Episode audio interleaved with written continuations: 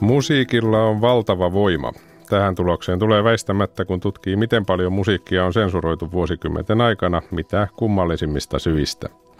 Aiheesta on tehty kirja, Kieletyt levyt, sen kirjoittaja Jake Nyman on studiossa ajantasan alkupuolella.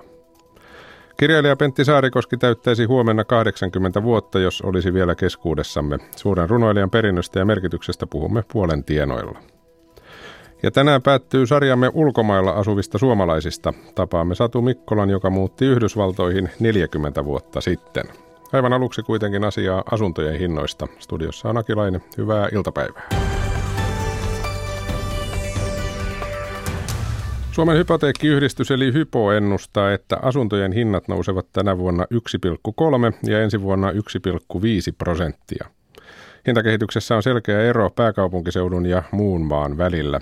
Suomen kalleimmat omakotitalot sijaitsevat Espoossa, Helsingissä, Vantaalla, Tampereella, Turussa ja Oulussa, mikä ei tietysti sinänsä yllätä ketään. Puhelimessa on hypoteekkiyhdistyksen pääekonomisti Juhana Proterus. Hyvää iltapäivää. Hyvää päivää. Niin, kasvukaupungit taisivat yllättää vähän itsensäkin näissä tällä kasvun nopeudella. Kyllä, tällä hetkellä erityisesti kasvukolmio, pääkaupunkiseutu, Turku, Tampere kasvavat nopeammin kuin virallinen väestöennuste, mutta myös, virallinen, myös nopeammin kuin kaupunkien omat tavoitteelliset ennusteet. Eli meno on kovempaa kuin kuviteltiinkaan. Mihin tämä sitten johtaa, kun tosiaan nämä suuret kaupungit kasvavat jo omia ennusteita ja tavoitteitaankin nopeammin? No se tarkoittaa sitä, että näihin kaupunkeihin täytyy rakentaa riittävästi uusia asuntoja ja toimitiloja. Muuten väestön pakkautuminen johtaa vain ja ainoastaan asuntojen hintojen nousuun. Länsinaapurista on huonoja kokemuksia esimerkiksi Tukholmasta, mitä tarkoittaa, kun asuntojen hinnat karkaavat tavallisten palkansaajien ulottumattomiin. Uusi ilmiö... Myönteistä, niin, sano myönteistä, toki on, myönteistä toki on se, että nyt asuntotuotanto käy selvästi vauhdikkaammin näissä kasvukeskuksissa, mutta kuten aikaisemmin totesit, hinnat nousevat silti tästä uudistuotannosta huolimatta. Lisää tarvitaan. Ja ilmeisesti uusi ilmiö on se, että lapsiperheetkin haluavat ainakin enemmän kuin aikaisemmin keskustoihin, vaikka eivät toki varmasti kaikki. Kyllä, juuri näin. Kaupungistumisessa määrän lisäksi on tapahtunut rakenteellinen muutos. Ennen oli tyypillistä muuttaa lapsien saannin jälkeen kehyskuntiin tilaan luonnon ja turvallisemman ympäristön perässä. Näin ei enää tapahdu. Esimerkiksi Helsingissä, erityisesti kantakaupungissa, lapsiperheiden määrä kasvaa selvästi vauhdikkaammin kuin esikaupunkialueilla. Tietääkö tämä nyt sitten sitä, kun näitä asuntoja rakennetaan, niin kuin totesit, että aletaan rakentaa entistä korkeampia asuntoja, niin kuin tuossa nyt ainakin ihan naapurissa täällä Helsingin Pasilassa tehdään? Se on nimenomaan se uusi suunta. Tiivis rakentaminen, korkeammat asunnot, korkeampi, korkeammat asuinrakennukset ovat halutuinta aluetta kaikkialla maailmassa, niin pääkaupunkiseudulla keskusta-alueet, länsinaapurissa Tukholmassa keskusta-alue tai, tai maailman, maailman metropoleissa New Yorkissa. Tiivistä rakentamista tarvitaan. Juhana Proterus sanoit tuossa jo, että täällä pääkaupunkiseudulla kehyskunnissa ei ehkä ihan sillä tavalla kasveta kuin aikaisemmin. Toki ymmärtääkseni kasvetaan monessa paikassa edelleen, mutta se toinen puoli taitaa olla sitten se, että suuressa osassa Suomea niin asuntomarkkinat ovat aika surkeassakin jamassa. Kyllä, jos yleinen ennuste on asuntojen hinnoille noin puolentoista prosentin kasvua. Se eroaa huomattavasti eri puolilla maata. Pääkaupunkiseudulla mennään kahden ja puolen prosentin vauhdilla ylöspäin. Sen sijaan muuttotappioalueilla syrjäseuduilla hinnat laskevat esimerkiksi kaupungeista kolmen, kolmen koon kaupun, kaupunki, Kotka, Kouvola, Kajaani. Näissä hinnat hiipuvat ja väki vähenee. Niin, mitä näille asunnoille sitten tapahtuu näistä, näiden kasvukeskusten ulkopuolella? Siellä hintataso laskee ja uudistuotanto on vähäisempää tai jopa olematonta. Kyllä tällä hetkellä perinteinen nostokurkiindeksi kertoo hyvin seudun elinvoimasta ja näkymistä. Jos ei korkeammalta paikalta näy yhtään rakennusnosturia, niin, niin silloin se kertoo huolestuttavaa sanaa sen alueen elinvoimasta ja näkymistä. Kouvola, Kotka ja Kajaani esimerkiksi ovat kuitenkin vielä kaupunkeja. Mitäs tällainen sitten niin sanottu oikea maaseutu? Mikä tilanne siellä on? Sieltä väki vähenee edelleen. Toki suurin maaltamuutto on jo tapahtunut, eli harvaan asutuilla alueilla ei tälläkään hetkellä suurta osaa suomalaisia löydy. Kyllä kaupungeissa nyt jo tapahtuu suurin talouskasvu, työllisyys. Miten näet sen, kun aina näissä tavataan puhua myöskin asuntokuplasta ja hintojen kuplasta nimenomaan, onko tässä nopeassa kasvuvauhdissa pääkaupunkiseudulla esimerkiksi, onko siinä realismi mukana vai onko siinä kuplaa mukana? Kuten sanoin, uhka on, jolle ei riittävästi rakennetta. Tämä kasvava kysyntä johtaa vain ja ainoastaan asuntojen hintojen nousuun. Tällä hetkellä uudistuotanto on hyvässä nousussa ja vastaa tähän kasvaan kysyntään, mutta ei riittävästi. Yleisellä tasolla Suomessa asuntokuplaa ei näy, mutta isoimmissa kaupungeissa se uhka on todellinen, mikäli uudistuotanto ei ole riittävää. Kiitoksia näistä tiedoista Hypoteekkiyhdistyksen pääekonomisti Juhana Broderus. Oikein hyvää päivänjatkoa. Kiitos samoin. Tämä on ajan tasa. Ja kello on yhdeksän minuuttia yli 14. Jatketaan musiikkiasioihin, musiikin ja sensuurin maailmaan. Vierastamme tämän kanavan kuuntelijoille ei tarvitse pahemmin esitellä Jake Nyman, musiikkitoimittaja. Tervetuloa. Kiitos. Siitä on nyt muistaakseni kolmisen vuotta aikaa, kun sanoit minulle jossain tuolla Ylen käytävällä, että kirja on suunnitteilla siitä, mitä lauluja on kielletty matkan varrella eri, eri puolilla maailmaa. Se on ollut ilmeisen pitkä urakka, koska nyt kirja on valmis. Se on ollut todella pitkä urakka ja äh, itse asiassa äh, mä kirjoitin ensimmäisen lehtijuttu, niin mä juuri tarkistin, niin marraskuussa 1993 tästä aiheesta. Ja sen jälkeen se on ollut jossain muissakin artikkeleissa, mitä mä olen kirjoitellut, ja jonkun verran radiossa sitten myös käsitellyt tätä aihetta, että se on muhinut päässä tosi pitkään, ja nyt se on sitten kolmen vuoden työstämisen jälkeen viimein valmis, ja täytyy sanoa, että hirveän hyvä, etten lähtenyt sitä esimerkiksi vielä 90-luvulla tekemään, koska tätä materiaalia on sitten kuitenkin kertynyt niin paljon. Mm. Niin, se oli ilmeisesti äkkiseltä, kun maalikko miettii, niin ajattelin, että se on mahdoton tehtävä ruveta selvittämään, että mitä on kielletty missäkin eri puolilla maailmaa, mutta ilmeisesti tietoa on kuitenkin saatavilla, kun jaksaa kaivaa. Kyllä, sitä on saatavana tosi paljon, että, mutta ensimmäinen asia, minkä mä huomasin, kun mä aloitin kirjoittaa tätä kirjaa, että aihe on niin laaja, että mun on pakko rajata sitä. Ja niin mä päädyin käsittelemään ainoastaan länsimaista populaarimusiikkia miten se on vastaanotettu eri aikakausina eri maissa. Mun oli ensiksi tarkoitus kirjoittaa esimerkiksi, sanotaan nyt vaikka mitä meksikolaista musiikkia on kielletty mm. Meksikossa, mutta siinä alkoi tulla kirjan takakannessa jo niin kovaa vauhtia vastaan, että oli pakko luopua asiasta. Että ainoa, mikä mä säilytin, oli Afganistania koskeva ää, luku, jonka mä kirjoitin ensimmäisenä vielä silloin siinä luulossa, että tässä pystytään niin kuin syleilemään koko maailmaa. Mm. Ja, ja, mutta se oli hyvä, että mä jätin sen sinne kirjan loppuun kuitenkin, koska se on sitten jo niin erikoinen tapaus, kun on maa, jossa yritetään kieltää musiikki kokonaan. Ei siis pelkästään tietyt laulut tai, tai artistit, vaan että kerätään ihmisiltä soittimet pois ja, ja häissä ei saa laulaa eikä tanssia ja jos sun autosta löytyy musiikkikasetti, niin auto lähtee valtiolle ja kuski vankilaan ja eihän se onnistunut siellä, että mm. nämä, nämä tuota, monet muusikot siellä pakeni sitten naapurimaihin Pakistaniin ja muualle ja ihmiset uhmasivat tätä kieltoa rakentamalla koteihinsa kaiken maailman valeseiniä ja piilottamalla näitä instrumentteja sinne, koska niitä, ne tosiaan tuhottiin. Mitä sillä yritettiin saavuttaa? Varmaan ihmiset miettivät nyt, että miksi ihmeessä? Äh, niin, se oli Talebanien keksintö, että, että kai se jonkunlaiseen uskonnolliseen puhdesoppisuuteen sitten liittyy, mutta onhan se nyt aika ihmeellistä, jos tämmöisen niin, kuin niin ikiaikaisiin asioihin puututaan, että äiti ei saisi laulaa kehtolaulua lapselle. Hmm. Aika pitkällä ollaan silloin. No Jake Nyman, kun olet tätä asiaa tutkinut monesta kulmasta, mikä on se tavallisin syy, voiko sellaista nimetä? Onko se se, että vallanpitäjät nimenomaan ärsyntyvät jostain, miksi joku laulu kielletään vai mi- miksi se yleensä tapahtuu? No siis yleisemmät syythän on varmaan poliittiset, uskonnolliset, sodat ja muut isot kriisit johtaa helposti näihin kieltoihin. No sitten tietenkin alkoholi, huumeet, seksi kaikissa muodoissaan, ja, mutta sitten voi olla hyvinkin tuommoisia spesifejä aiheita, että esimerkiksi änkytys on sellainen, mm. jos, jos levyssä änkytetään, niin kuin Who My Generation, Who to My Generation kappaleessa, ja Irvinilläkin oli tällainen, niin se koettiin, niin kuin, että siinä loukataan aistiviallisia, niin kuin termi kuului, ja ja onhan Suomessa jopa radion, Yleisradion hallintoneuvosto kieltänyt ilman perusteluja kaksi kappaletta sen takia.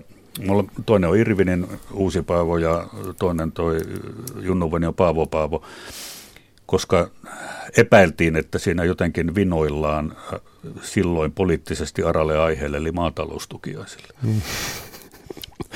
niin, Yleisradio. Suomesta kun puhutaan, niin se rooli on tietysti aika keskeinen. Tämä Yleisradio ilmeisesti ja kirjalukiessa tulee sellainen, että aika ahkeria on oltu jossain vaiheessa sensuurin kanssa. On oltu, kyllä joo. Et, et, se on tietysti selvää, että sotajan propagandalaulut, niin niitähän ei rauhan tultua tietenkään varmaan kenen edes pälkähtänyt päähän soittaa, mutta sitten 50-luvulla aloitettiin, aloitettiin sellainen järjestelmä, että kuunteluraati, joka koostui pääasiassa klassisen musiikin toimittajista niin arvioi kaikki Yleen tarjotut levyt ja, ja ne luokiteltiin tämmöisellä ABC-järjestelmällä ja jos sinne C-kategoriaan joutui, niin se tarkoitti käytännössä sensuuria. Ja usein se hoidettiin niin, että sitä levyä ei edes ostettu taloa. Ei vahingossakaan kukaan soittanut. Ei, ei, ei. Ja sitten se, että käytetään niin klassisia musiikin estetiikkaa, arvioidaan laulajan tai soittajan sävelpuhtautta ja tämmöisiä, niin niin sehän kaatuu omaan mahdottomuutensa sitten 60-luvun loppupuolella, kun esiin astuivat Irvin Goodman, M.A. Numminen, Martti Huuha Innanen, Simo Salminen ja näitä, niin ei, ei, ei minkään raadin pokka olisi pitänyt sitten niin kuin ruveta miettimään heidän laulunsa sävelpuhtautta ja sitä paitsi siinä tuli kiire kyllä kiinnittää huomiota heidän teksteihinsä. Niin, siinä on tietysti, kun ajattelee Simo Salmisenkin protestilaulua, niin niin puhdasta laulua harvoin kuulee kuin Totta. Niin, Yleisradion osaltahan sitten kuitenkin aika nopeasti tultiin siihen tilanteeseen, että virallisesti ja muutenkin sensuuri lopetettiin. Kyllä, se on itse asiassa hyvin edistyksellinen päätös, koska virallisesti se loppui jo syksyllä 1972. Käytännössä jo paljon aikaisemmin. Että viimeinen levy, joka kiellettiin Yleisradiossa mun tietääkseni, oli Jane Birkinin ja Serge Gainsbourg, tämä Je t'aime moi non plus harvinainen kielto sikäli, että meillä ei yleensä ulkomaisia levyjä ole kielletty, mm. mutta eihän sen levyn kuuntelemisessa ranskan kielen taitoa tarvita. Tietää, mistä puhutaan. Kyllä, kyllä. Ja jos ajatellaan, verrataan vaikka muihin kulttuurin osa-alueisiin, niin vuonna 1972 niin meillähän pyörii elokuvasensuuri ihan täyttä päätä. Ja joku Hannu Salaman juhannustanssit, joka ilmestyi 64 ja 66 se sai sitten tämän se, se sensuroitiin ja tehtiin jopa niin, että kaikki nämä alkuperäiset painokset tuhottiin. Niin se oli edelleen silloin vielä sensuurissa ja se kai oli vielä 90-luvulle saakka mm. pitkälle sinne. Että tämä on tässä huomionarvosta, että Suomessahan ei koskaan kielletty yhtään levyä tuomioistuimen päätöksellä. Että tota, nämä kohutut kiellot on yleensä olleet yleisradion langettamia kieltoja. Tietenkin myös levyyhtiöt on voineet kieltäytyä julkaisemasta jotakin. Esimerkiksi tämä Junnu Vainion saksalaisturisteja pilkkaava Javol Javol, jossa turistit tyhjentää ravintolan ruokapöytiä, niin Toivo Kärke ei suostunut julkaisemaan sitä. Et, et, ja sitten on tietenkin tämmöisiä ihan teknisiä syitä, että tehdään vaikka ulkomaisen kappaleeseen suomalainen teksti ilman lupaa niin silloin, mm, silloin levyyhtiöltä tulee, tulee ilmoitus, että ei, ei, ei saa soittaa radiossa. Et, et syyt on monenlaiset. Mutta jos joku sanoo, että Yleisradio on sensuroinut oman esi- hänen esityksensä, jos joku artisti näin väittää vuonna 1972 jälkeen, niin ei puhu siis totta käytännössä. Ei puhu, mutta niitä on ihan tänä päivänä tapaa ja, ja saa mailia ja muuta, muuta viestiä, että onko mun levyt nyt teidän mustalla listalla, kun ei soi radiossa. Tietenkin artisti voisi miettiä, että siinä saattaa olla joku muukin syy, miksi se ei soi siellä. Tämän Yleisradion osaltahan oli kuitenkin, jos niin voi sanoa, hyvä asia, että kirja ei tullut aikaisemmin valmiiksi. Sait aika mielenkiintoista materiaalia tässä viimeisen vuoden aikana. No se on totta. Vuosikaudet mä, mä kuulin sellaista huhua, että on olemassa juuri silloin 60-luvun loppupuolella tehtyä, tehty, tuota, niin pari kansiota, jossa on äänilevystön päällikön Antero Karttusen ja silloisen Yleisradion johdon, kuka siellä nyt kulloinkin sattui olemaan, niin välinen kirjeen vaihto. Koska hommahan meni niin, että äänilevystö ei saanut kieltää mitään, sillä ei ollut valtaa tehdä niin. Mutta jos tuli epäilyttävä levy, sanotaan nyt vaikka näin uskomaton tapaus, että Irvin olisi laulanut alkoholista, niin se lähetettiin Yleisradion pääjohtajalle, joka kuunteli sen sitten joko yksin tai jonkun kollegansa kanssa ja joskus paikalla saattoi olla jopa Yleisradion päälakimies. Ja sen jälkeen tähän kirjeeseen, niin yleensä ihan vaan kuulakärkikynällä sitten kirjoitettiin oma mielipide asiasta ja, ja siellä saattoi lukea jonkun levyn kohdalla, että ihan täyttä roskaahan tämä, mutta soitettakoon silti vapaasti.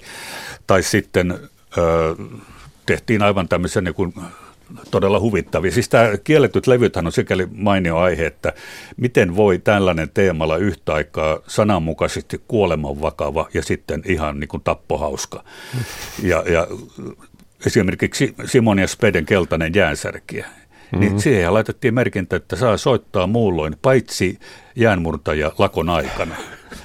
että, Kyllä se nykypäivänä tuppaa vähän hymyilyttävää. Se. Tuppaa se, mutta ei se silloin hymyilyttänyt ja ei varmaan ketään hymyilyttänyt hirveästi silloinkaan, kun presidentti Urho Kekkonen asettui kuuntelemaan radiosta mielenohjelmansa viihdettä varttuneille ja siellä tuli Tsitsoit-nimisen lauluyhtyeen seitsemän naista esittämä kappale Rajan kasvatti, joka oli tämmöinen hyvin tyypillinen Karjalan nostalgia-laulu. Hmm. Että Muistelulaulu. Muistelu ja, ja kaipailtiin sinne takaisin. Niin Kekkonen soitti silloiselle pääjohtaja Einar Frevolle ja kysyi, että onko tämä laulu tehty ennen vai jälkeen sotien. Jos se on tehty sen jälkeen, kyseessä on ulkopoliittinen skandaali. Ja, ja Repo tuli lankoja pitkin sitten Säveröiden toimitukseen ja tuolla se on levystössä se levy vieläkin. Siihen on liimattu tarra, huom, kappale tulkittavissa ulkopoliittisesti arveluttavaksi. Ja joo, nyt, nyt naurattaa, mutta, mutta tuota... Silloin on ollut vakavaa poikaa, kun Kekkonen soittaa. Kekkonen, tai Kekkonen, kun tarttuu asiaan, niin silloin ei, ei varmaan hirveästi naurattanut. Irvinin nimi on mainittu monta kertaa tässä ja Emma Numminen tietysti säästää. Onko oikein sanoa, että Irvin on varmaan kielletyin artisti Suomen on, historiassa? kyllä, ehdottomasti.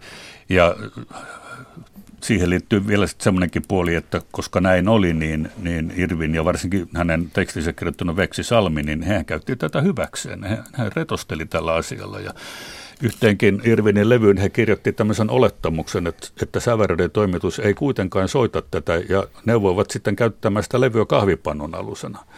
Ja jolloin Yleisradion sensorit vastasivat tähän, että siis kieltämällä levyn ja, ja syy oli oletetun esitysrajoituksen käyttäminen mainoksena levykuoressa. Voiko sitä nyt enää vaikeammin ilmasta, mutta, mutta näin tapahtui niin kuin totesit, maita on paljon ja kaikenlaisia tapauksia, mutta kyllähän musiikin voimasta tavallaan kertoo myöskin se, että tuossa etelänaapurissa puhutaan laulavasta vallankumouksesta. Eli kun puhutaan Kyllä. valtioiden historiasta, niin musiikin merkitys voi olla ja onkin usein aika moni. On, ja, ja yksi mikä mua ihmetytti tuossa kirjaa tehdessä, niin tämmöiset totalitaariset valtiot kuin Neuvostoliitto ja Natsi-Saksa, niin, niin kuinka ihmiset henkensä uhalla kuunteli sitä kiellettyä musiikkia. Tuommoisissa järjestelmissä, joissa on hirveä kyttäysmentaliteetti ja ilmiantajia ja, ja tiukat säännöt ja, ja kaikkea niin kuin rajoitettu. Natsi-Saksassa kansalaisille rakennettiin radioita, joilla ei voinut kuulla, kuunnella kuin vain saksalaista, saksalaisia lähetyksiä. Et se, oli, se oli täysin niin kuin natsipuolueen hallussa.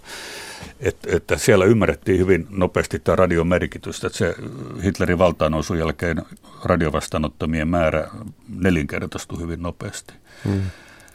Läntisessä maailmassa on nykyään tapana ajatella, että kaikki on hirveän vapaata ja saadaan tehdä mitä huvittaa ja aika moni tekeekin, mutta se ei taida ihan totta olla.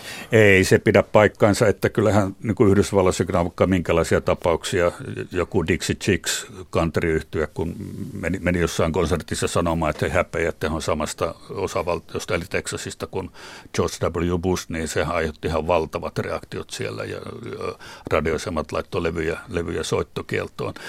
Mutta mikä niin on hupaisinta, että jos ajatellaan nyt vaikka rock and roll musiikkia, joka koettiin hyvin vaaralliseksi 50-luvulla, mm, koska, koska tuota, niin, valkoinen nuoriso alkoi kuunnella mustaa musiikkia ja se huolestutti heidän vanhempiansa. Jolloin siellä kehitettiin Yhdysvalloissa vapaan sanan maassa tällainen teoria, että se on neuvostoliittolaisten tiedemiesten keksimä musiikkigenre, jonka tarkoitus on, on tuota, niin kuin turmella amerikkalaisnuorison aivot ja medättää heidän selkäytimensä. Ja samaan aikaan Neuvostoliitossa korkearvoiset upseerit ja poliitikot väitti, että se on jenkkien juoni, jolla niin kuin tällainen kunnollisen kommunistisen kasvatuksen saanut neuvostonuori yritetään saada pois tolaltaan ja, ja sortumaan näihin länsimaisiin hupsutuksiin. Mm. Ei, nämä on tietysti niin kuin molemmin puolin sama taktiikka, mutta vähän eri, eri systeemit ja perustelut. Kyllä, se on, se on jo jännä havainto. Tuolla muuten ikkunassa kysytään, että miten usein oli kyse mainoksesta, kun Suomesta on, Suomessa on kielletty sen takia, että mainostettaisiin jotain. Onko sellaisia tapauksia? Kyllä, sellaisia tapauksia on hyvinkin paljon, että ehkä hauskin tapaus oli se, kun Marion levytti tällaisen kappaleen kuin Jopa on hyvää. Ja, ja tota, niin sitä soitettiin radiossa pari viikkoa, jonka jälkeen Hartwell laski markkinoille Jopa-nimisen tämmöisen banaanilimsan. Että siinä niin kuin narutettiin Yleisradion sensoreita ja, ja tota, kyllähän se sillä on aika hassua, että jos jossain BBCissä kiellettiin vaikka Andrew Sistens ja Raman Coca-Cola vuonna 1945, jolloin kyseistä kasvisuutta juoma ei edes myyty Britanniassa, niin, niin, niin että se kielto oli nimenomaan tai vedottiin mainospykälään, kun laulussa oli kuitenkin kyse amerikkalaisten sotilaiden ja trinidadilaisten naisten välisistä maksullisista suhteista. Mm. Ja muutenkin Euroopassa, BBCissä ja muualla, niin amerikkalainen katuslangi ja hu- huumeisiin liittyvät ilmaisut ja tällaiset, niin ne on yllättävän tuntemattomia ollut sitten näille sensoreille. Niinpä. Kielletyt levyt löytyy kirjakaupasta. Täällä ehdotetaan ikkunassa kiellettyjä levyjä ilta. Onko hyvä idea? No, kyllä se mulle sopii. Joka tapauksessa sunnuntaina taas 11.03 ja Nyman äänissä. Kiitos kovasti, kun päädit paikalle. Kiitos. I hear that uh, te Orsta uh, F-18 Super Hornet, F-18 Super Hornet. Yes. Okay, it's a deal. Well, well, you, it's a well interesting, but I have to say uh, yes, but no. Ninacho, Ninacho, uh, my man, little man, I have to tell you something. Listen very carefully. Tohtori Raimo lauantaisin 10.50 Radio Suomi. Joo, ja mä pidätän siellä kolme poliisipäällikköä.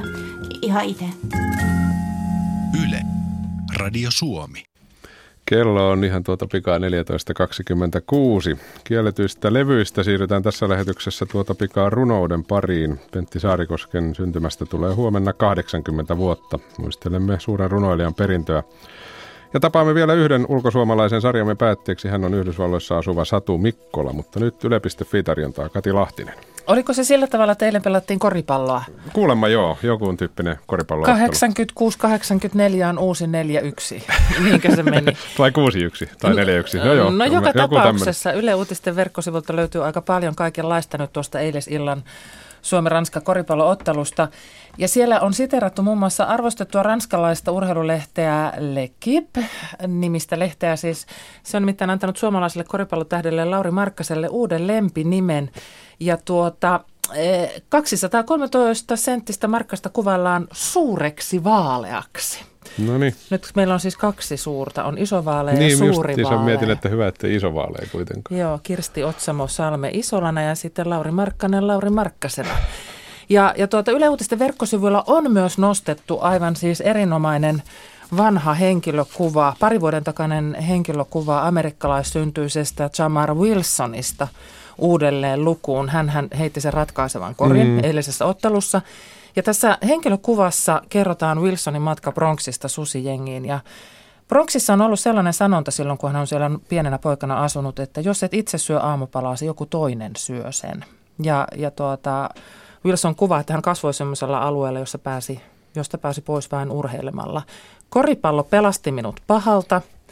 Hän on mies, jolla on myös yliopistotutkinto, ja se yliopisto on se, minkä vuoksi me saamme kiittää sitä, että Jamar Wilson on täällä Suomessa. Siellä hän nimittäin tapasi tulevan vaimonsa Laura Wilsonin, entinen Sarjo, Kesällä 2007 Wilson vieraili ensimmäisen kerran tulevan vaimonsa luona Suomessa ja vuosi sen jälkeen hän tajusi, että tämä on minun paikkani. Mm. Olemme siitä iloisia kaikki Kyllä. Ja, aivan yhdessä. Ja muu hieno mies.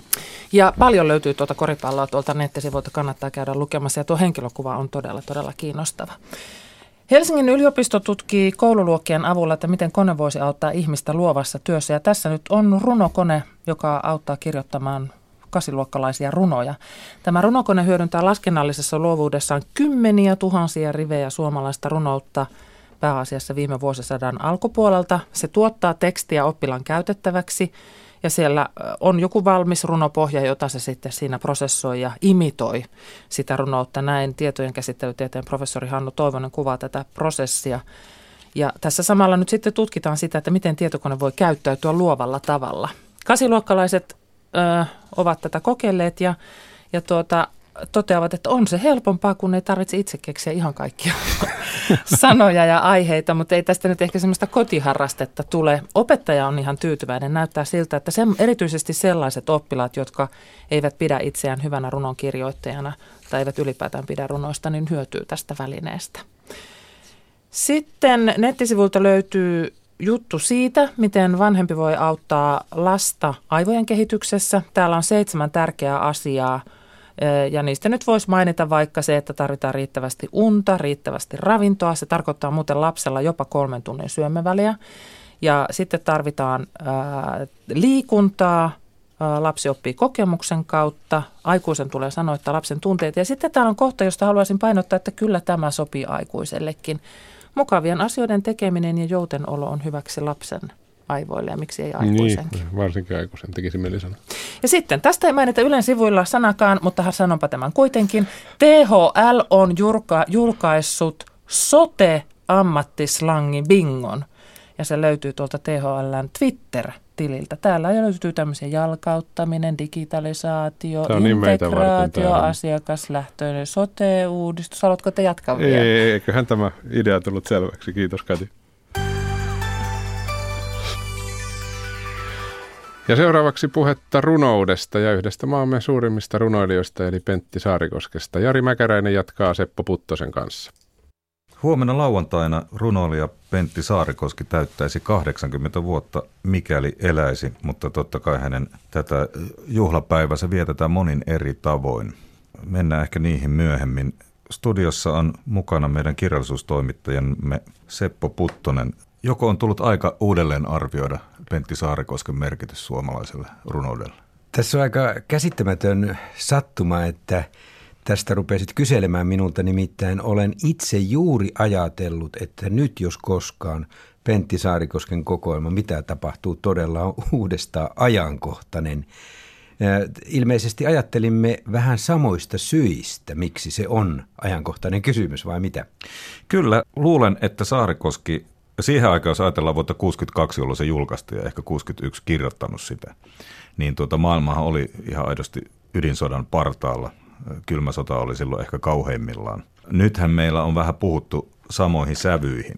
Korean niemimaasta, mutta mä muistan itse silloin siihen aikaan, Kuuban kriisin aikaan, nuorena alle 10-vuotiaana poikana – Mä istuin velipoikien kanssa ikkuna ääressä iltasella myöhään ja ihan oikeasti me katsottiin taivaan rantaa, että hehkuuko siellä, onko ydinsota alkanut ja me pelättiin tavattomasti. Siihen aikaan Saarikoski nimenomaan kirjoitti tätä ja tähdensi, että meidän täytyisi tietää, mitä tapahtuu todella ja se todella on tässä se painokas sana.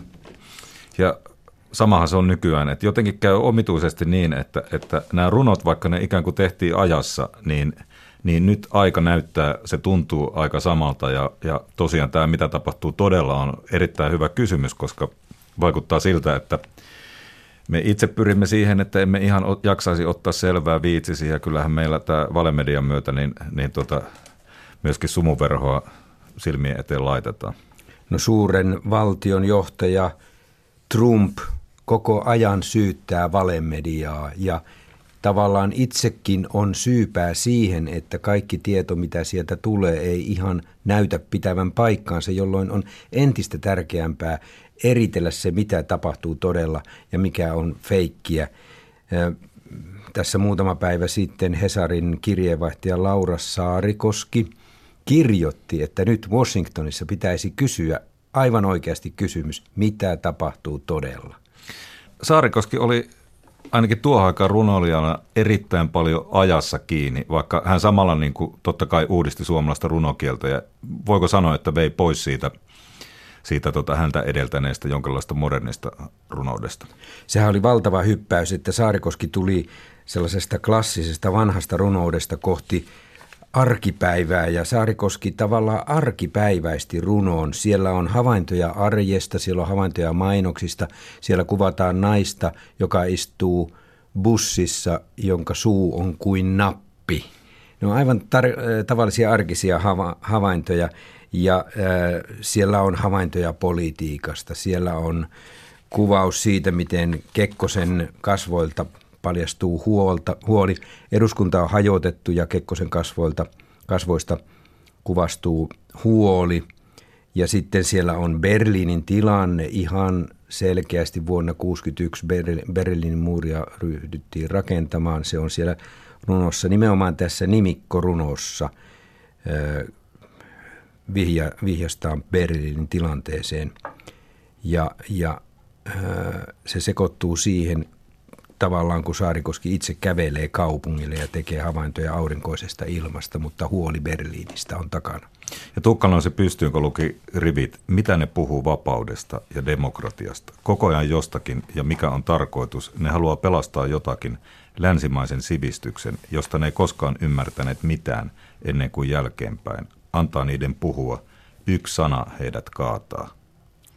Mä haluaisin kertoa oikeastaan, mikä Saarikosken menetelmä oli. Nimittäin vuonna 1961, kun sosiaalidemokraatit oli pyytänyt Olavi Honkaa presidenttiehdokkaaksi Kekkosta vastaan, niin tästähän nousi tavaton poliittinen operaatio ja siellä oli noottikriisiä ja muuta ja noottikriisistäkin puhuttiin, että se oli Kekkosen tilaus.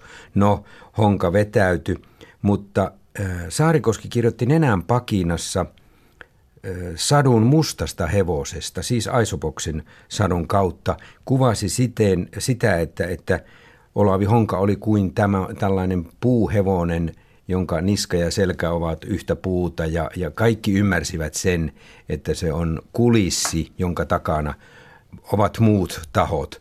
Ja tämä oli Saarikosken menetelmä, että hän runouden ja taiteen kautta pystyi kuvaamaan politiikan – valheellisuutta ja politiikan karuutta. Hän ei oikeastaan väittänyt olevansa se kaikki tietävä, vaan hän osoitti tällä tavalla taiteen keinoin se, että, että olkaa nyt tarkkana, mitä tapahtuu todella. Elkää uskoko kaikkia pystyyn nostettuja puuhevosia. Saarikoski on siinä mielessä hyvin ajankohtainen, että kun hän yhdessä runossa kertoo, miten Suomi katselee lähteeseen ja Neuvostoliitto, silloinen Neuvostoliitto näkyy heijasteena lähteessä siellä sillä tavalla, että se Neuvostoliitto on Suomen selän takana. Ja sitten toisaalta tutkat tähyävät tänne, eli U-2-koneet siihen aikaan, amerikkalaiset valvoivat Eurooppaa, niin tavallaan se tilanne on samanlainen tällä hetkellä, että, että me katsomme hyvin tarkkaan, mitä Venäjä tekee, ja samaan aikaan Amerikka on lisännyt läsnäoloaan Baltian maissa ja Itämerellä. Et, et, et se on hämmästyttävässä määrin samankaltainen tämä tilanne. Ja se on varmaan yksi niitä merkkejä, mitkä tekee runosta ikuista tai ainakin kestävää. pysyvää, kestävää. Mm, kyllä. Ihmisenä Saarikosken kohtalo oli mikä oli, ja jotenkin tuntuu, että jo reilu nelikymppisenä hän näytti vanhalta mieheltä, ehkä halusikin. Ja hän väitti, että on jo kaiken kirjoittanut. Kyllä, ja sitten hän ei nyt painut, mutta hän halusi vetäytyä antiikin viisaiden pariin ja äh, lukea sieltä ja kirjoittaa. Kyllä tämä Tiarnia-sarja on paluu taas tähän vanhaan äh, perinteiseen runoon – ja, ja hän, harrasti paljon sitä uskonnollista ajattelua myös, mikä, mikä siihen liittyy siihen aikaan. Mutta jossain, jollain ihmeellisellä tavalla Saarikoski on myös näissä runoissaan nykyajassa kiinni, että kun hän kirjoittaa yhdessäkin runossa, että hyvä yhteiskunta on sellainen, jossa ihmisille ei tule mielenkään esittää vaatimuksia, joita yhteiskunnan on mahdotonta täyttää, niin tämä ainakin mulle herättää ajatuksia, että, että mikä tämä sosiaalipolitiikan merkitys tällä hetkellä on. Mikä on se taso, mikä yhteiskunnan täytyy täyttää. Tässä olisi soteen tekijöille. Kyllä. Heidän kannattaisi lukea suoraan Saarikoskeen. Se tulee monen, useasti mieleen kyllä, että hän kirjoitti tosiaan paljon. Tuotanto on valtava ja otetaan sitten päälle, otetaan vielä käännökset, niin tuota, kyllä hän oli myös erittäin tuottelias, mutta jotenkin sen oikeasti vanhan Saarikosken runoja olisi varmaan ollut aika mielenkiintoista lukea. Kyllä, ja ö, itselleni ne Saarikosken viimeisimmät runot, nimenomaan Tiarnia-sarja, on jossain mielessä sitä pysyvämpää ja koskettavampaa runoutta. En mä tätä nyt sano käyttölyriikaksi tai niin kuin arkipäiväiseksi lyriikaksi. Tässä on niin paljon hienoutta tässä kokoelmassa ja tämä on niin merkittävä ajan ilmiö, mutta mua ihteeni puhuttaa enemmän nimenomaan tämä jälkituotanto. Siinä on ehkä myös se syvempi henkisyys. Saarikoskihan eli tuohon aikaan aika kummallista elämää, että hän jopa vaati Venäjän opetusta Suomeen koulussa lisättäväksi ja marksismi-leninismin opettamista kouluissa. Se oli ehkä jonkinlainen ylilyönti tuohon aikaan. Saarikoski julisti oikein oman koulutuspoliittisen ohjelmansa. Ja hän tuki Kekkosta tavattoman voimakkaasti. Onko virallinen Suomi mielestäsi, Seppo, tarpeeksi, miten nyt voisi sanoa, muistanut Saarikoskea, yhtä meidän suurimmista runoilijoista? tarviiko virallisen Suomen häntä muistaa? Pitää, pitäisikö olla patsas jossakin tai, tai mikä voisi olla se? Saarikoski itse varmaan vierastaisi patsasta. Kyllä se ehkä voisi olla kosmoksessa pöydälle nostettu olutpullo tai viinipullo, mistä hän pitäisi, mutta en oikein osaa sanoa, eh, oli, onko hän jossain määrin syrjään jäänyt. Kyllä kirjailijat tunnustavat – Saarikoski uskollisuutensa. Runoilijat ovat monet velkaa Saarikoskelle, koska Saarikoski on se tekijä, joka toi arkipäiväisyyden runoon sillä tavalla, että monet nykyrunoilijat sitä toteuttavat. Mutta Saarikoski jo teki sen, että kyllä mä uskon, että tuotannossaan monet kirjailijat tekevät edelleen hänelle kunnia pysteistä viisi. Ja voisi suositella kelle tahansa näiden runojen lukemista ja voiko, voi olla, että tämä Mitä tapahtuu todella kokoelma vuodelta 62 voisi olla hyvä tapa aloittaa. Se ei ole sillä tavalla vaikea sanamystiikkaa ja magiaa. Ei. Kun sen nyt lukee uudestaan, niin oikeastaan hämmästyy, miten selkeä se on ja miten selvät ajan ilmiöt näissä runoissa on. Ne jopa törröttävät jossain määrin sillä tavalla, että se runo ei ehkä – minulle silmiin ole rytmisesti niin loppuun hiottu, vaan se on, se on hieman niin kuin rautalangasta välillä väännettyä havaintomassaa. Mutta, mutta eh, jokainen voi käydä lukemassa kirjojen Suomi-sivulla tämän kirjan ilmaiseksi digitaalisesti. Tietysti tämä kirja, joka on jo eh, hauska ja hyvä kirjana, niin on, on parempi, mutta toki sen voi digitaalisesti käydä siellä lukemassa. Ja tosiaan tänään perjantaina, huomenna lauantaina Valamossa pidetään juhlaseminaaria ja Helsingissä koko teatterissa on, on nähtävillä Hämärän tanssit. Teos, joka alun perin tehtiin tuonne Kajanin runoviikolle ja nyt sitten nähtävissä ensimmäistä kertaa Helsingissä, jossa on Pekka Heikkinen näyttelemässä ja kuulemma aika koskettavia versioita. Kiitos Seppo Puttonen, että pääsit studioon ja hyvää Saarikosken 80-vuotis juhlapäivää sitten huomenna lauantaina kaikille. Toimittajana tässä edellä oli Jari Mäkäräinen. Tämä on ajan tasa. Ulkosuomalaisia asuu maailmalla noin 1,6 miljoonaa, erityisen paljon Pohjois-Amerikassa, Etelä-Euroopan aurinkorannikoilla ja Australiassa. Eri puolilla maapalloa päätyneiden suomalaisten elämästä ja kokemuksista kertovan sarjan viimeisessä osassa tutustumme Satu Mikkolaan – hän muutti kolmen pienen lapsen kanssa paperiteollisuudessa toimineen miehensä ja tämän työn perässä 40 vuotta sitten Yhdysvaltoihin, Glens Fallsiin, New Yorkiin ja näin hän muistelee ensivaikutelmia. Me olimme asuneet kaksi vuotta Portugalissa juuri sitä ennen ja muutos oli tietysti hyvin suuri, mutta ähm, sopeudumme oikein hyvin. Kahden vuoden kuluttua siitä miehen työ vei teidät Yhdysvaltain länsirannikolle Oregonin Portlandiin, josta tuli koti 89 vuodeksi. Kuinka paljon arki muuttui, kun siirryitte mantereen toiselle puolelle? No ilmasto oli täysin erilainen. Glens Falls, New Yorkissa oli äh, talvi, kovat pakkaset ja lumet, mutta kaunis aurinko äh, talvisinkin ja kesät oli todella kuumat ja hiostavat. Äh, länsirannikolle, kun me tulimme, niin meille sanottiin, että, että se, on, se on parasta paikkaa asua. Siellä on luonto on todella kaunista ja siellä on talven tuntua, koska siellä on korkeat vuoret, joissa voi hiihtää läpi vuoden ja meri on lähellä ja on vihreää. Että oikeastaan muistuttaa aika paljon Suomea siinä, että siellä on, on näitä puita paljon. Kaikki on vähän suuremmassa mittakaavassa, niin kuin Amerikassa on, että, mutta muuten se tuntui kotoisalta. Ja ihmiset olivat todella paljon avoimempia ja todella helppo tutustua ja välittömiä ja siinä oli helppo kotiutua. Teitte muuttomatkan idästä länteen autolla halki koko mantereen. Mitä jäi siitä erityisesti mieleen?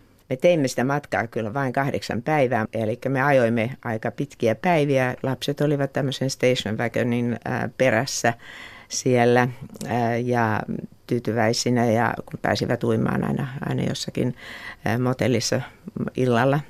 Sitten siellä on välillä, jos mennään jossain North Dakotassa, niin siellä ei kasva mitään. Oikeastaan se on vain pelkkää tämmöistä pensaita ja ihan kuivaa ja eikä mitään.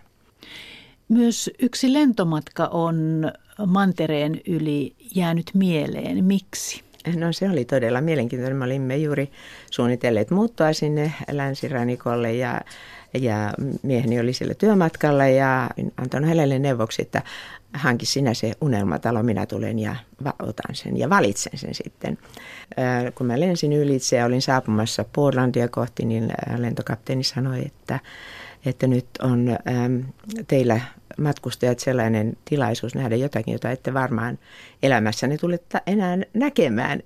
Ja siellä purkautui Mount St. Helensin tulivuori, josta meni semmoinen puoli, runsas puoli kilometriä taivaan tuuliin ja satoja tuhansia hehtaareita suuria metsänpuita kuin tulitikut siellä maassa. Ja, ja to, se oli aivan ihmeellistä, että me pystyimme le, siis laskeutumaan sinne Portlandiin, joka oli vain noin 70 mailin päässä siitä, mutta suun, tuulen suunta oli lännestä, niin kuin se usein onkin, mereltä.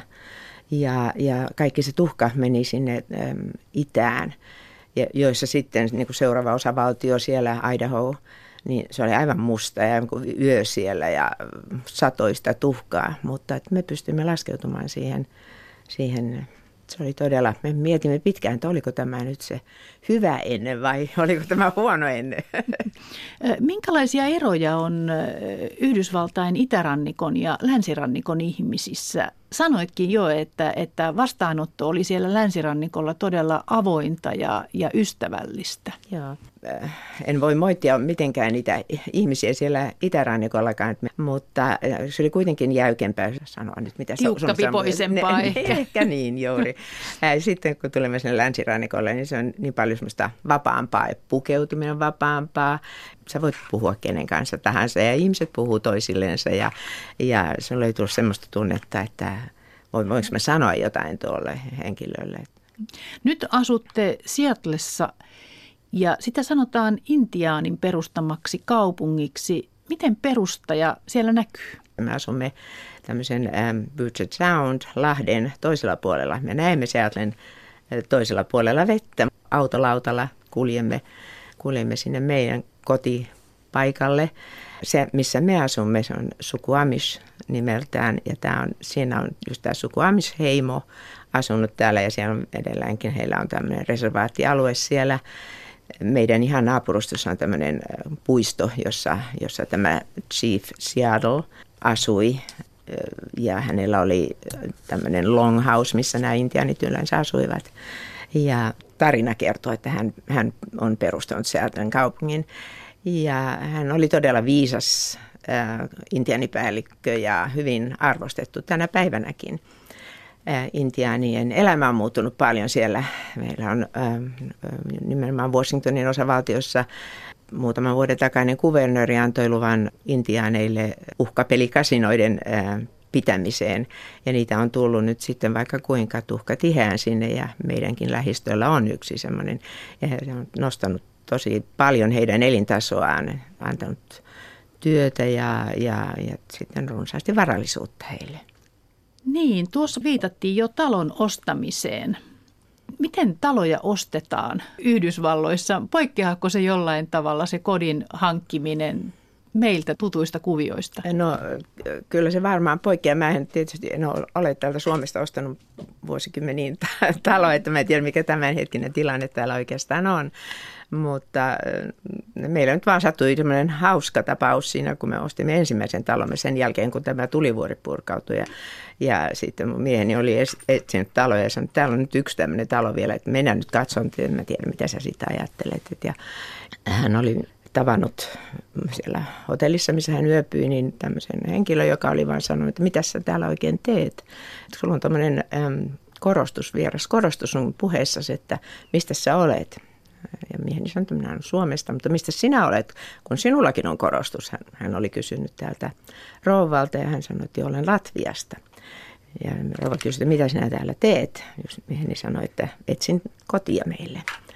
Niin sanoi, että no minkälaista? No semmoista jotain kolme neljä makuuhuonetaloa. Sanoi, että mitä olisi viisi?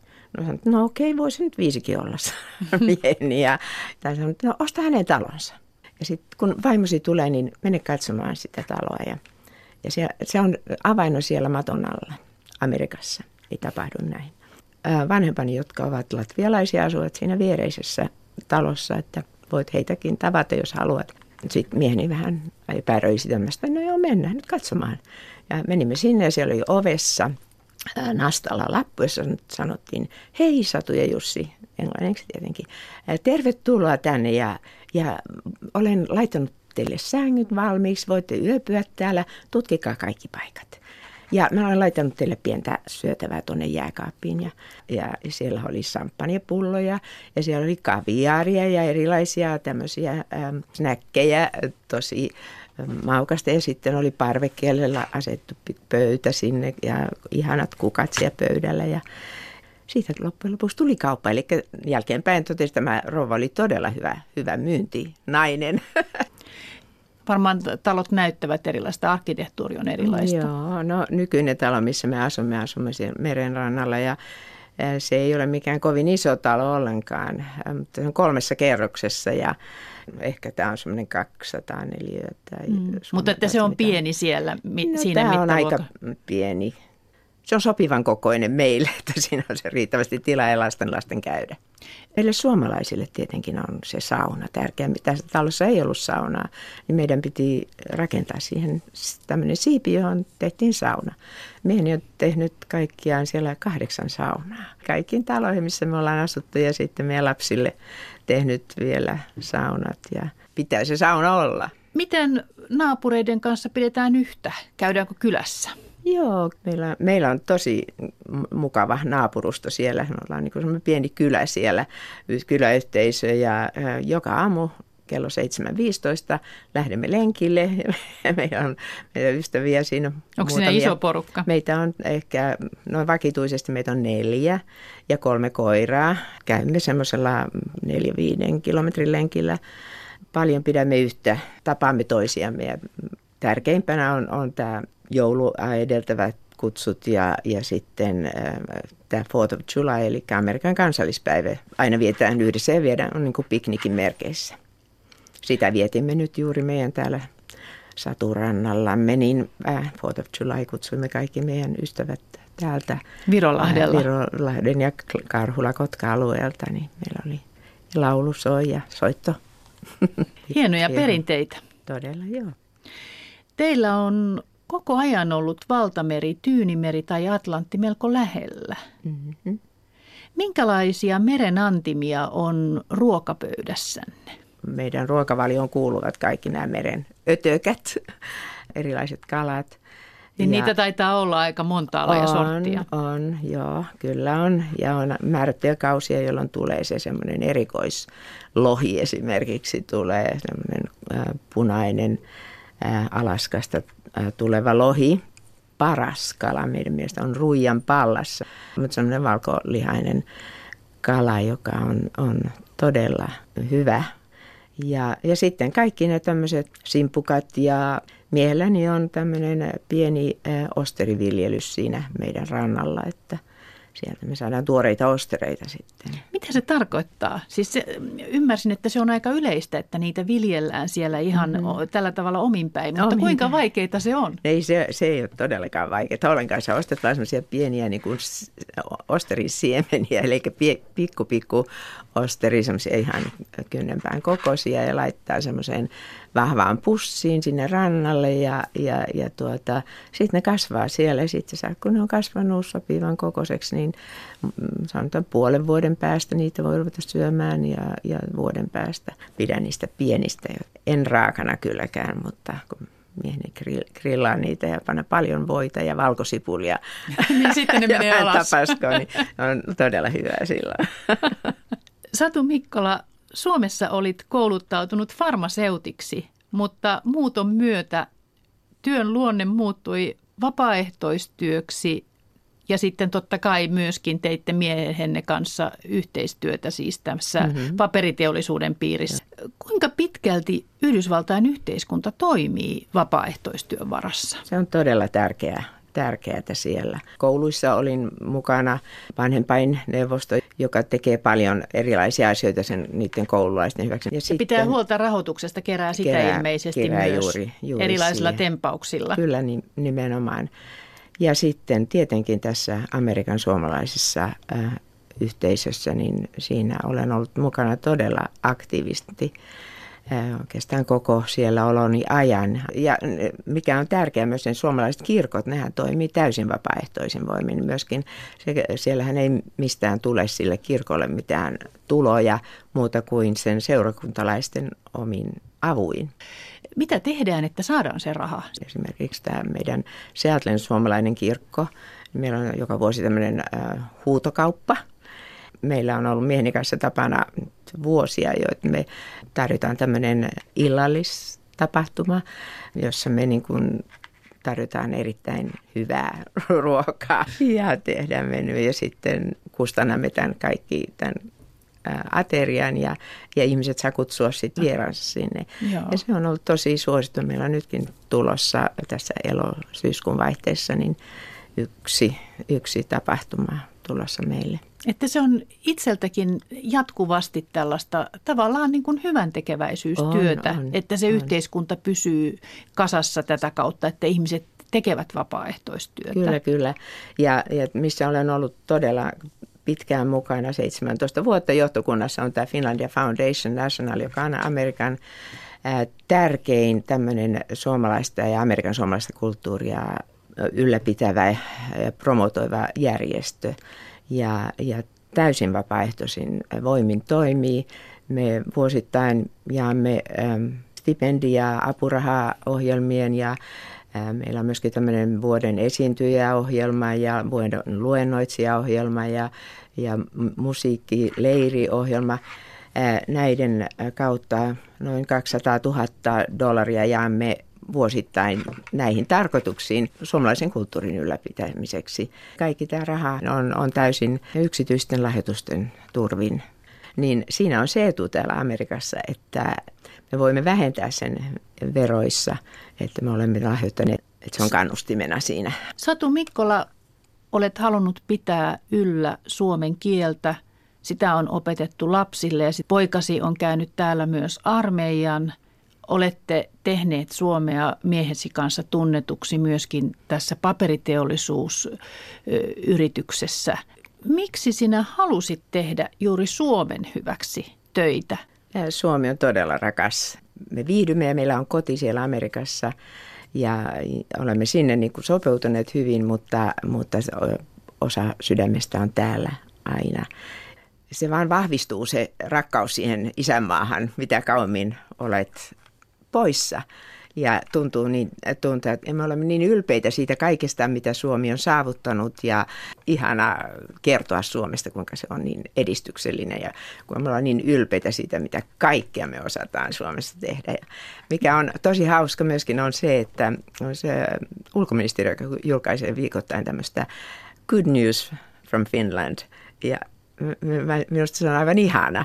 Mä aina sitä esittelen mun ystäville, amerikkalaisille ystäville ja tuttaville ja laitan eteenpäin, että tämä vaan hyviä uutisia. Meillä on niin paljon niitä hyviä uutisia koko ajan.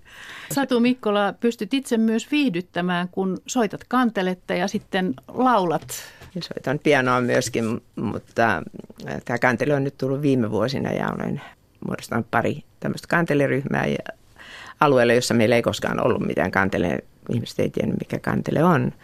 Käytti joka kesä vähintään Suomessa. Onko ollut ajatusta, että voi sitten muuttaa tänne lopullisesti? No ei. Meillä on lapset siellä ja meidän ihanat kuusi lastenlasta siellä ja elämä on siellä. Että kyllä ähm, koti on siellä. Että ei, me, ei me sieltä muuteta. Meillä on kesäpaikka täällä Suomessa, jossa me käymme ähm, joka kesä. Tänne on aina ihana tulla, mutta, mutta se koti on ja ne tärkeät ihmiset ovat siellä. Näin sanoi Satu Mikkola, joka on siis asunut jo 40 vuotta Rapakon takana. Hänet tapasi Maria Alakokko.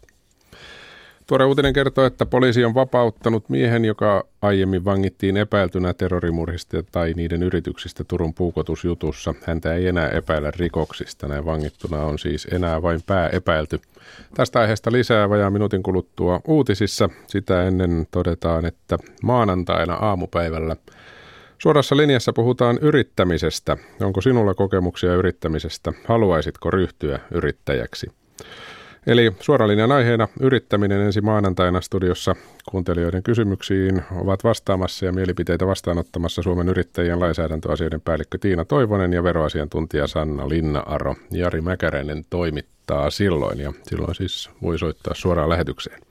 Nyt kello tulee 15. Radio Suomessa jatketaan uutisilla. Kiitoksia seurasta. Oikein hyvää viikonloppua.